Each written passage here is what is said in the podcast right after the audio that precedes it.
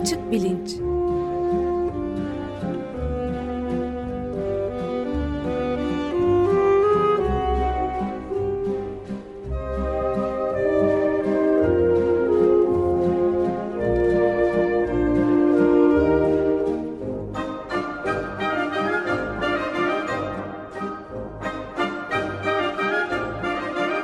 Güven Güzeldere ile bilim ve felsefe sohbetleri. Günaydın Güven Bey, merhabalar. Günaydın Ömer Bey. Bu sıralarda hep olduğu gibi can yok gene. Ben varım stüdyoda. Bir de konuğumuz var. Onu da siz takdimini yaparsanız, Eylül Görmüş'ü. Tabii, konuğumuz Eylül Görmüş. Merhaba, hoş geldiniz. Merhaba Güven Bey, hoş bulduk. Merhaba Eylül, hoş geldin. Merhaba, teşekkürler. Ben şimdi ne konuşacağımızı kısaca bu girişte anlatayım. Bilimde, felsefede ve sanatta koku ve tat algısı serisi içindeyiz. Serinin artık sonlarına yaklaşıyoruz. Gerek bilimsel gerek felsefi açıdan algı problemini daha önceki programlarda ele aldık. Geçen hafta da sanatta kokunun kullanılmasını kısaca sosyolog Eda Öztürk'ten dinlemiştik. Fakat sanat deyince ben aslında iki değişik şey burada kastediyordum. Bir de kokuyla tadı birleştirerek lezzeti ortaya çıkarmanın sanatı.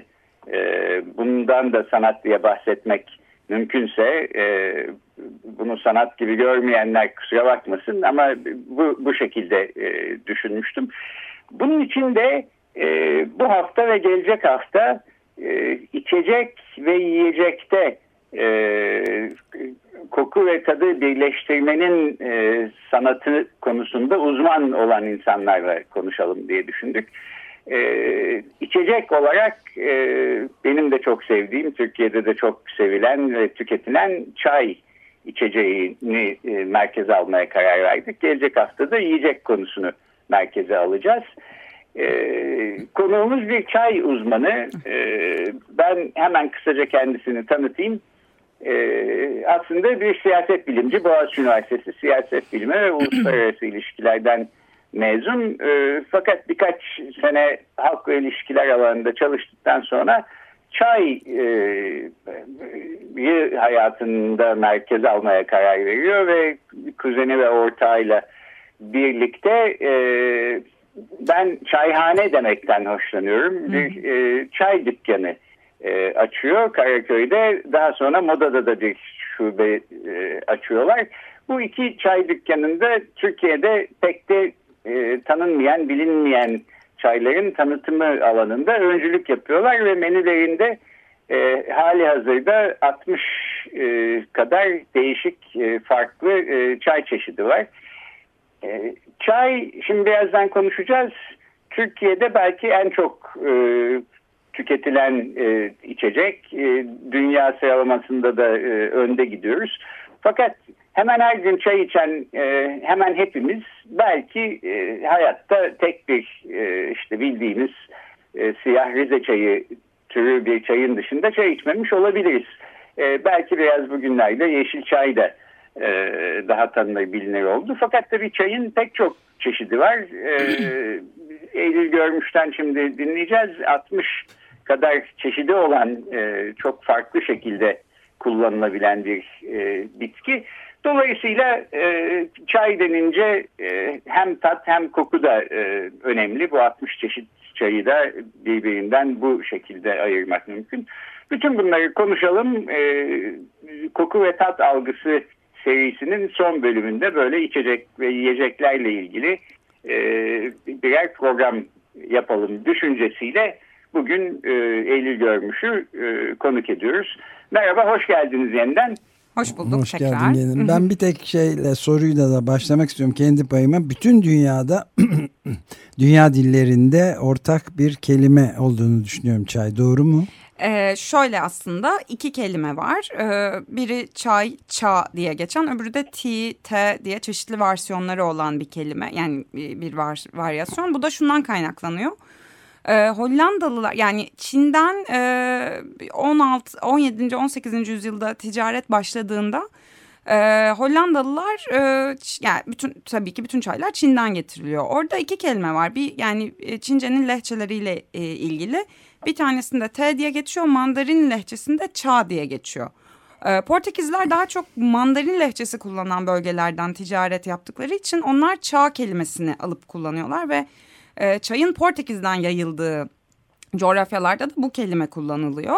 Ama Hollandalıların sömürgeleri ve işte onların yaydığı bölgelerde de diğer T kelimesi kullanılıyor. Ama aşağı yukarı aynı kelime. Evet, yani iki kelime, bir değil iki, ama aynen öyle. Bütün dünyada aynı, hiç farklı bir şey yok. Pijama gibi. Gibi, evet. Bunun pijamanın sebebini bilmiyorum ama çayınki böyle.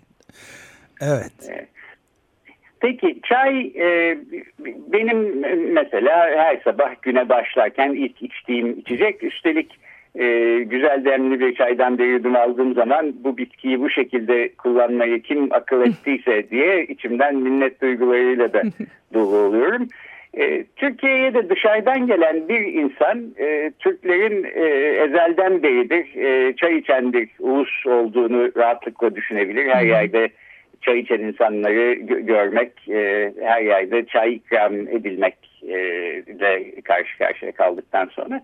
Fakat tabii öyle değil. Belki biraz buradan başlamak lazım. Çay nispeten yeni Türk kültüründe. Hatta çay fabrikalarının kurulması ve Karadeniz'in bir çay üretimi bölgesi haline gelmesi ancak neredeyse 1950'lerde bir Cumhuriyet projesi olarak yapılan bir şey. Çayın Türkiye ile ve Türklerle ve Türkiye kültürüyle bağlantısının tarihçesiyle başlayabilir miyiz? Tabii. Şöyle, yani şimdi aslında Türklerle deyince ya aslında Orta Asya Türklerinin Çin'den çayı öğrendiği düşünülüyor.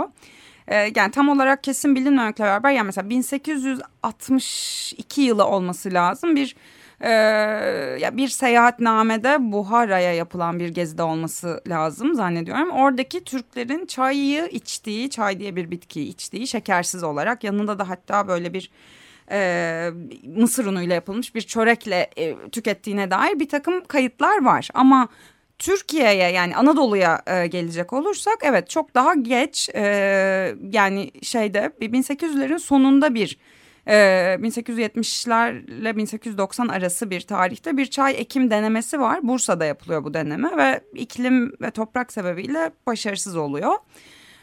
Daha sonra 1917'de tekrar bir girişim oluyor. Hatta bu konuda atanan bir kişi işte Anadolu'da çeşitli araştırmalar yapıyor ve verdiği raporda Karadeniz'in uygun olabileceğini, Artvin, Batum, Rize bu bölgelerde çay ekiminin yapılmasının mümkün olduğunu beyan ediyor. Fakat ilk girişimler yine başarısız, çünkü biraz hassas ve özel biçimde yetiştirilmesi gereken bir bitki ve aslında biraz bilgi eksikliğinden ötürü başarısız oluyor. 1924'te artık, yani Cumhuriyet'le beraber bir başlıyor, bir kanun çıkarılıyor çayın üretimini teşvik edecek biçimde. İlk hasat da 1938'de alınıyor. Yani şimdi tabii çok enteresan geliyor bana.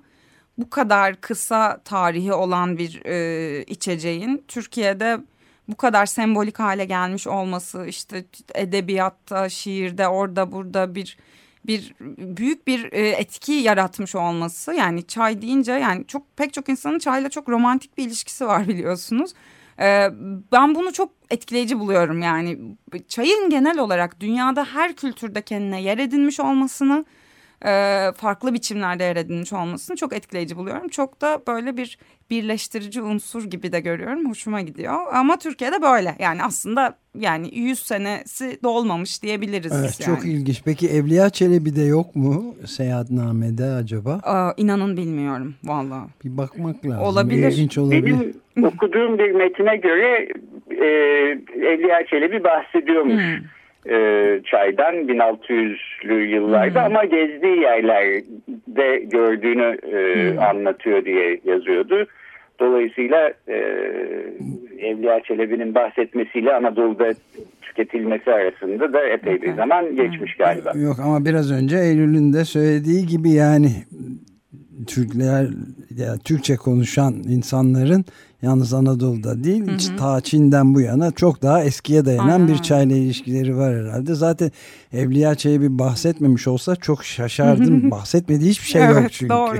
Ya yani ilk şey az önce Güven Bey sizin bunu kim icat ettiyse kendisine teşekkür ediyorum dediğiniz şeye de kısaca değineyim. Ya aslında ya bu bir efsane, tam bilmiyoruz ama milattan önce 2000'li yıllarda bir Çin imparatorunun işte bir sefer sırasında su kaynatıyorlar. İşte rüzgar çay yapraklarını o suyun içine düşürüyor. İşte bir renk değişimi olduğunu görüyorlar. Aa bu neymiş, biz bunu içelim diyorlar ve bu şekilde ilk keşfedildiği yani söyleniyor. Tabii ki kesin olarak bilmiyoruz ama sonuç olarak nereden baksak yani 4500 senelik geçmişi olan bir içecekten bahsediyoruz. Epeyce enteresan yani. Evet, kahveden daha eski. Tabii, çok daha eski yani. Türkiye'de ve dünyada çayın böyle bir birleştirici bir unsur olarak öyle bir işlev üstlenmiş olması, özellikle Türkiye'de romantik bir şekilde sevilmesi. Bütün bunların altında ne yatıyor olsa gerek? Bir düşünceniz var mı? Yani başka içeceklerin hepsi bir yana, çay bir yana gibi bir durum var sanki. Çayda ne var da böyle bir işlev üstlenebiliyor acaba bu içecek? Valla yani bilmiyorum, kimyasal ve teknik bir açıklama getiremeyeceğim. Yani tabii çayı çok içince çay sarhoşluğu dediğimiz bir duruma yol açabiliyor. Bu değildir herhalde sebebi ama şöyle, benim çok sevdiğim bir laf var, Japon sözü. Çay hayatı yavaşlatma ritüelidir diye. Ben bunu çok çok seviyorum ve çok hoşuma gidiyor. Yani kahvenin o hızlı ve dinamik ve işte modern algısının yanında çayın her zaman böyle bir huzur, ya bütün dünya kültürlerinde böyle belki özen istediği için hazırlaması, yani birazdan değiniriz, her çay çeşidinin çok farklı biçimde hazırlanması gerekiyor ve gerçekten hassasiyet gerektiriyor.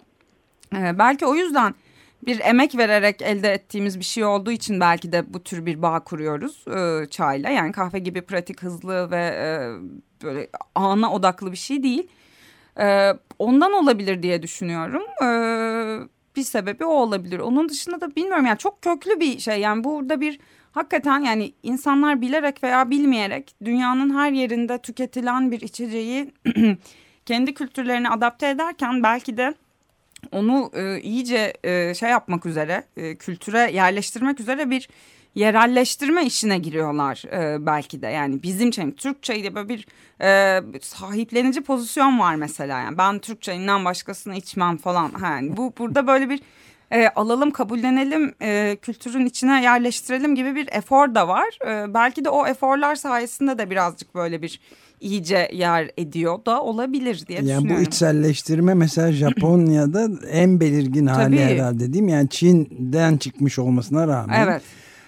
Japonlardaki artık tamamen neredeyse dini, ilahi bir şeye, törene dönüşüyor. Evet ama onlar tabii yani bizdeki biraz daha böyle aslında yüzeysel kalıyor yani. Biz böyle alıp sahipleniyoruz ama aslında gerçek anlamda çok bir şey yaptığımız yok yani. Çayı işte şiirde, edebiyatta, orada burada yer veriyoruz ama çayın bir saygı duyarak işte üretimini iyileştirmek ya da işte bu konuda bir çeşitli araştırmalarla geliştirmeler vesaireler yapmak gibi bir tavrımız olmamış. Japonlar gerçekten yani onların tabii ki hayata bakışlarıyla da ilgili bir durum olarak büyük bir özenle yani Çin'den çıkan çayı alıp bambaşka bir şeye dönüştürmüşler. Yani Japon çayı adeta, değil mi? Evet, aynen öyle. Yani Japon çayı bambaşka bir şey, kıyaslayamayacağımız bir şey.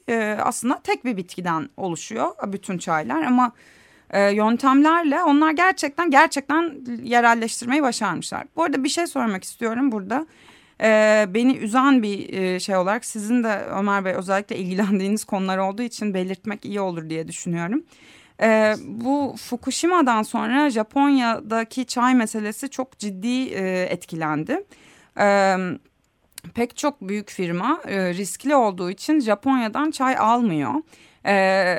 Fakat Japon yeşil çayı da dediğim gibi bambaşka bir şey. Çin'den alınan yeşil çayları Japon usulü yöntemlerle fermentasyonu durdurarak vesaire Japon çayına yakın tatlar elde etmeye çalışılıyor. Fakat çay yetiştiği iklim ve topraktan çok fazla etkilendiği ve de tadı dönüştüğü için aslında tam olarak yani şu an içtiğimiz ve Japon çayı olduğunu düşündüğümüz şeylerin aslında önemli bir bölümü Çin'den geliyor.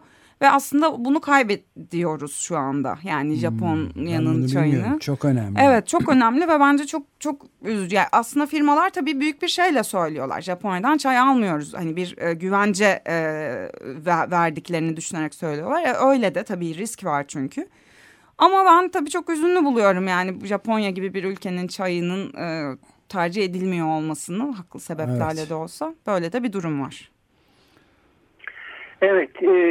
Peki çay çeşitlerinden de o zaman biraz bahsedebilir miyiz? Demin dediniz çay aslında tek bir bitki ama çok farklı tür çaylar elde etmek mümkün. Yani biz işte siyah çay denilen türde de çay içiyoruz Türkiye'de ama bunun beyazı var, yeşili var, işte benim çok sevdiğim oolong çayı var, tütsülenmiş çaylar var. Şeyleri bir kenara koyuyorum. Yani içinde çay bitkisi olmayan yalnızca işte kuru meyvelerden oluşmuş ya da sentetik şeylerden oluşmuş meyve çayı denen şeyleri bir kenara koyuyorum. İçinde çay bitkisinin bizzat kullanıldığı çayları ne şekilde kategorize edersiniz ve aralarındaki farkların nedeni nedir? Şöyle aslında beyaz çay, yeşil çay, oolong ve siyah çay olarak 4 ana kategoriye ayırıyoruz. Bunlar bu söylediğim sıralama fermentasyon oranına göre yaptığım bir sıralama.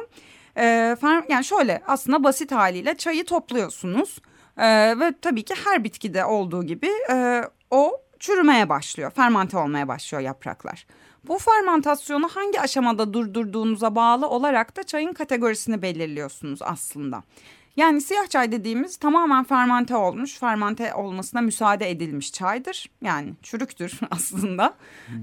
Ama diğerleri mesela beyaz çay toplandıktan sonra hemen kurutularak yani kurutuyoruz. Çünkü içindeki enzimleri öldürüp bitkinin fermente olmasını durdurmak istiyoruz.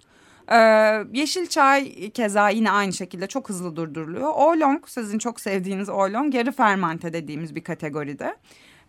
Siyah çay da tamamen fermente olmuş. Burada kullanılan yöntemler farklılık gösteriyor. Yani hem hasat aşamasında hem de bu fermentasyonu durdurma aşamasında kullanılan yöntemler var. Mesela Gyokuro dediğimiz bir Japon yeşil çayı var. Hasat edilmeden önceki son 20 günü gölgede yani üstü çay bitkisinin üstü örtülerek bekletiliyor. Büyüme süreci tamamlanıyor. Bu gölge bitkinin bir tepki vererek daha fazla klorofil üretmesine sebebiyet veriyor. Dolayısıyla çok daha koyu yeşil ve tadı o buruk tadı veren maddenin üretilmesini engellediği için çok daha yumuşak içimli bir çay elde ediyoruz gibi böyle çok farklılıklar var. Fermentasyonu durdurma konusunda da farklar var. Az önce bahsettiğim Japon-Çin yeşil çayların arasındaki en önemli farktır mesela. Çinliler harlı ateşte büyük wok tavaları üzerinde bu işi yapıyorlar. Yani aşırı ısıya maruz bırakıyorsunuz çayı ki o enzimler ölsün. Dolayısıyla Çin yeşil çaylarında çok daha odunsu bir tat alırsınız bu süreçten ötürü. Japonlara gelince onlar aynı işlemi su buharına çayı maruz bırakarak yapıyorlar. Dolayısıyla Japon yeşil çaylarında çok daha yosunsu bir tat, denizsi, suya yakın bir tat alabiliyoruz. Mesela yani çok enteresan şeyler var. Mesela oolong çaylarından en pahalı ve dünyada da ama çok sevilen bir Milky Oolong diye geçen bir çay var. O mesela su buharı yerine süt buharı kullanılarak bu fermentasyon durdurulduğu için içinde hiçbir aroma olmamasına rağmen süt kokusu ve tadı alabiliyorsunuz kokladığınızda.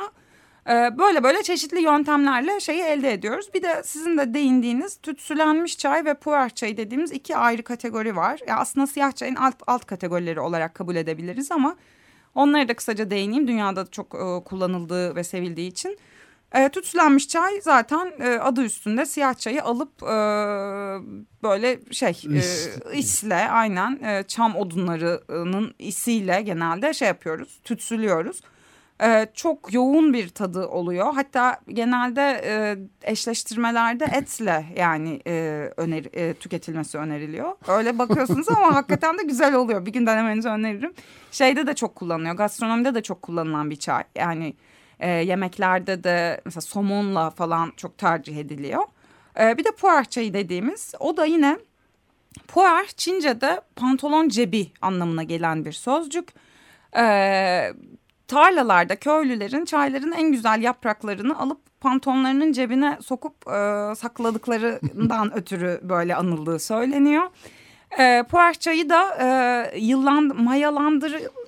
yıllandırılarak tüketilen bir çay. Özel kalıplar var Çin'de, böyle yuvarlak disk şeklinde. Onlar yıllandırılarak kullanılıyor. Ne kadar eskiyse o kadar aslında değeri yüksek oluyor. Minimum 5 senedir genelde pu-erhlerin, piyasadaki pu-erhlerin, ama geçenlerde böyle 100 küsür senelik bir pu-erhin $1 milyon satıldığına dair bir haber de okudum. O da çok özel bir çay. Çok topraksı, maya içine girdiği için çok acayip topraksı bir tadı var. Bu da siyah çayın bir alt kategorisi olarak ağırlıklı Çin'de tüketilen bir çay çeşidi. Özetle böyle. Özetle peki, dedim, bayağı konuştum. Bir şey soracağım. Buyurun. Bu İngiliz kolonyalizminin bize hediyesi, bütün dünyaya hediyesi olan bu 5 çayı hikayesi. Bunu niye birdenbire İngilizlerin olduğu Hindistan üzerinden mi getirdiler bunu? Ve süt gibi süt karıştırarak bence mahvedilen bir şey. Bu da İngiliz adeti midir? İngiliz adeti şöyle, ya aslında çayın Avrupa'ya geliş, aslında İngiltere'ye epey geç geliyor. Yani Hollanda ve Portekiz'le başlıyor. Fakat sonra İngiltere'ye gelmesiyle beraber acayip bir merak uyandırıyor ve aslında bir Portekizli bir bir kraliyet düğünü, bu arada gündemde olan bir kraliyet düğünüyle hikaye başlıyor. Bir Portekiz prensesi İngiltere'ye gelin gidiyor diyeyim ve o getiriyor aslında çayı. O zamanlar bile işte bu prenseslerin yaptıkları bir trend belirleyici olduğu için, vay işte çay tüketiyor, nedir ki bu falan diye bir talep oluşuyor. Yani çayın sosyal hayatla olan şeyini ben çok enteresan buluyorum. İngiltere'de bir fenomene dönüşüyor. Şimdi şöyle, 18. yüzyılda işte Çin'den artık ticaret yoğunlaşmaya başladığı zaman Avrupa'yla, şimdi gemilerin gelmesi yaklaşık olarak 14 ay sürüyormuş Avrupa'ya ve önemli bir bölümü de yolda işte fırtınalar vesaireler, ciddi kayıplar oluyor. Şimdi bu koşullarda getirilebilen gıda maddesi neredeyse yok gibi. Çayı kıymetli yapan şey getirilebilir olması. Yani aslında çaydan çok daha kıymetli yiyecek maddeleri var. Bozuluyor. Fakat aynen bozuluyor. Çay mümkün olduğu için aslında pahalı ve makbul oluyor. Çünkü çok uzun ömürlü, yani iyi korunduğunda 5 sene kadar ömrü olabilen bir bitki. Şimdi İngiltere'ye geliyor. Geldikten sonra çok çok çok pahalı. Yani hatta 1800'lerde yanılmıyorsam 1 kilo çayın fiyatı 26 pound gibi bir şey. Şeyi anlamak için bir avukat maaşının yıllık maaşının 20 pound'a tekabül ettiğini söyleyeyim. Ciddi bir, yani inanılmaz bir lüks olarak geliyor ve bir sosyete, yani belirtisi olarak, zenginlik belirtisi olarak. Royal bir şey. Aynen evet. Öyle. Aynen asillerin falan tükettiği bir şey olarak başlıyor. Fakat tabii talep olunca daha fazla miktarlarda gelmeye başlıyor ve fiyatlar da normale iniyor. Öyle bir şey ki İngiltere'de bir dönem işçilerin maaşlarının bir bölümünün çay ve şekerle ödendiğini biliyoruz. Yani şu kadar para, şu kadar gram çay gibi bir şey. Çünkü bayağı temel bir şeye dönüşüyor. Tabii bu kadar yaygın tüketilen bir şey olunca kendi kültürünü de oluşturuyor. Beş çayı aslında bir akşam yemeği ritüeli gibi aslında oluşuyor. High tea denen böyle yüksek masalarda tüketiliyor. Öyle bir kültüre dönüşüyor ki tea gown dedikleri çay saatinde giyilecek kıyafetler sadece üretiliyor falan. Yani acayip bir şey. Şeylerde bile bu arada çok uzun süre gidiyor. Yani 1940'larda BBC'nin yayınlarını çay saatine göre planladığı, yani hatta yayın sırasında işte çay saati başlıyor falan dediğini biliyoruz. Böyle bir kültür oluşturuyor. Tabii yani şeyde de sadece İngiltere değil, aslında Amerika'da ile ilgili de bir iki laf etmek isterim. Çünkü ya bu arada şey de söyleyeyim. İngiltere'de kahvehaneler daha çok erkeklerin gittiği mekanlarken bir süre sonra açılan çay evleri kadınların da rahatlıkla girip çıkabildiği yerler olarak pozisyonlanıyor. Dolayısıyla kadınların sosyal hayata katılımı anlamında da çayın burada bir önemli rolü var. Ha, çok ilginç. Hatta kadınların oy kullanmasını sağlamaya çalışan bir kadın oy hakkı hareketi de çay evlerinde örgütlenerek yola çıkıyor. Dünyanın en radikal hareketlerinden biridir evet, aslında. Bir zamanlar için evet. Ya, çayın aynen böyle bir rol oynadığını bilmiyorum. Aynen. Ya. Müthiş tehlikeleri göze alarak fedakarlıklar, ölümü göze alıyorlar öyle. Yani. Oralardan başlıyor. Keza yani ölümü göze almak demişken Amerika'ya da değineyim. Bilirsiniz meşhur Boston Tea Party evet, meselesi. Evet, şimdi onu da soracağız. Ya orada da mesele özetle şey aslında. Yani bu çay alımı, yani İngiliz kraliyet hükümeti diyeyim ya da işte şey devlet, Amerika'ya çay satıyor. Şimdi orada Kızılderililer, yani yerliler tam olarak vatandaş sayılmadığı için aslında vergiye tabi değiller. O yüzden de temel tüketim maddelerinden çok yüksek vergi alarak İngiliz devleti onlardan bir para elde etmeye çalışıyor. Çayda inanılmaz yüksek bir vergi var ve çay orada ciddi bir şeye dönüşmüş durumda. Yine çok sıklıkla tüketiliyor ve evet. Hatta bir dönem bitki çaylarının çıkışı da onunla ilgili şeyler, bir hareket başlıyor. İngiliz çayını tüketmeyin hareketi. O yüzden insanlar bahçelerindeki otları vesaire demleyerek, bunun adına da Liberty Tea diyorlar, özgürlük çayı. Bitki çaylarını bu biçimde keşfediyorlar Amerika'da. Ya, şu an Amerika'da hala çok yaygındır bitki çayları. Evet. Boston Tea Party meselesi de aslında büyük bir şey. Çayların olduğu gemileri yakmak suretiyle aslında özgürlük bağımsızlık savaşını başlatıyor. Evet, çok ilginç bir şey ya. Çok uzun konuştum, kusura bakmayın. Estağfurullah. Sürenin de sonuna geliyoruz. Ben de o zaman konuyu Türkiye'ye getirerek bitireyim bir soruyla. Tabii. Benim okuduğum, sizin bana gönderdiğiniz makalelerde Türkiye de kişi başına tüketilen çayın çok yüksek olduğu, bazı makalelere göre Türkiye'nin dünyanın ilk sırasında yer aldığı, bazılarına göre işte ilk 3-4 içinde yer aldığı söyleniyor. En çok çay galiba Çin'de tüketiliyormuş, fakat tabii bu Çin'in nüfusu göz önüne alındığı zaman anlam kazanan bir şey. Kuzey Afrika'da ve İrlanda'da da çok çay tüketildiğini görüyorum. Şimdi Türkiye bu kadar çok çay tüketen bir ülke, fakat size profesyonel uzmanlığınız ışığında da sormak isterim. Her zaman tükettiğimiz cinsten, işte bu siyah Rize çayı türü çayların dışında çaylarla karşılaştığımız zaman örneğin sizin dükkanınızda 60 çeşit çay arasından seçmek durumundayız filan.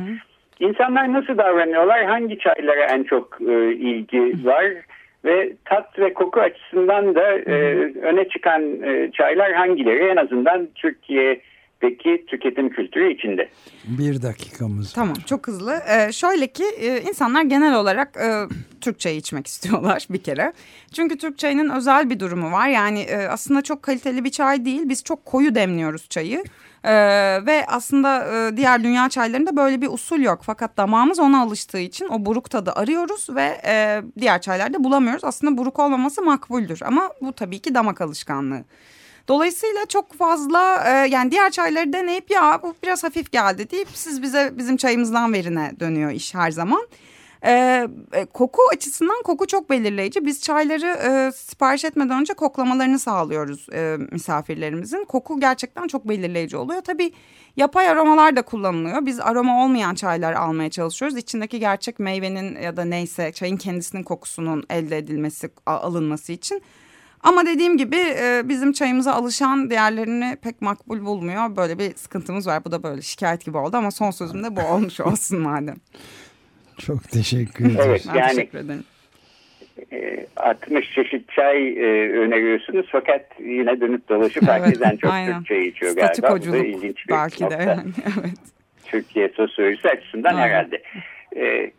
Peki çok teşekkürler. Bugün bilimde, felsefede ve sanatta koku ve tat algısı serisinin son kısımlarında çay üzerine bir program yaptık. Konuğumuz çay uzmanı Eylül Görmüş'tü. Çok teşekkür ederiz. Gelip bizi aydınlattınız. Estağfurullah. Ben teşekkür ederim davetiniz için. Tabii seve seve. Gelecek hafta aynı tat ve koku algısı serisi içinde yiyecek ve gastronomi meselesini konuşarak seriye devam ediyor olacağız. Şimdilik hoşçakalın. Hoşçakalın. Görüşmek üzere.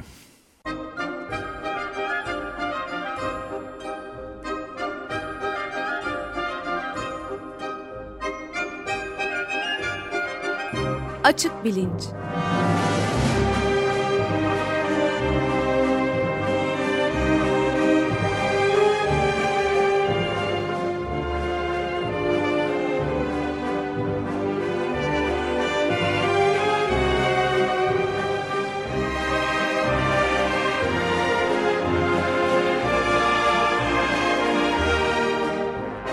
Güven Güzeldere ile bilim ve felsefe sohbetleri.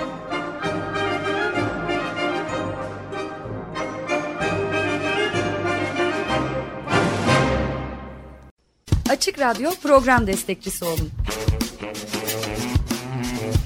Bir veya daha fazla programa destek olmak için 212 alan koduyla 343 41 41.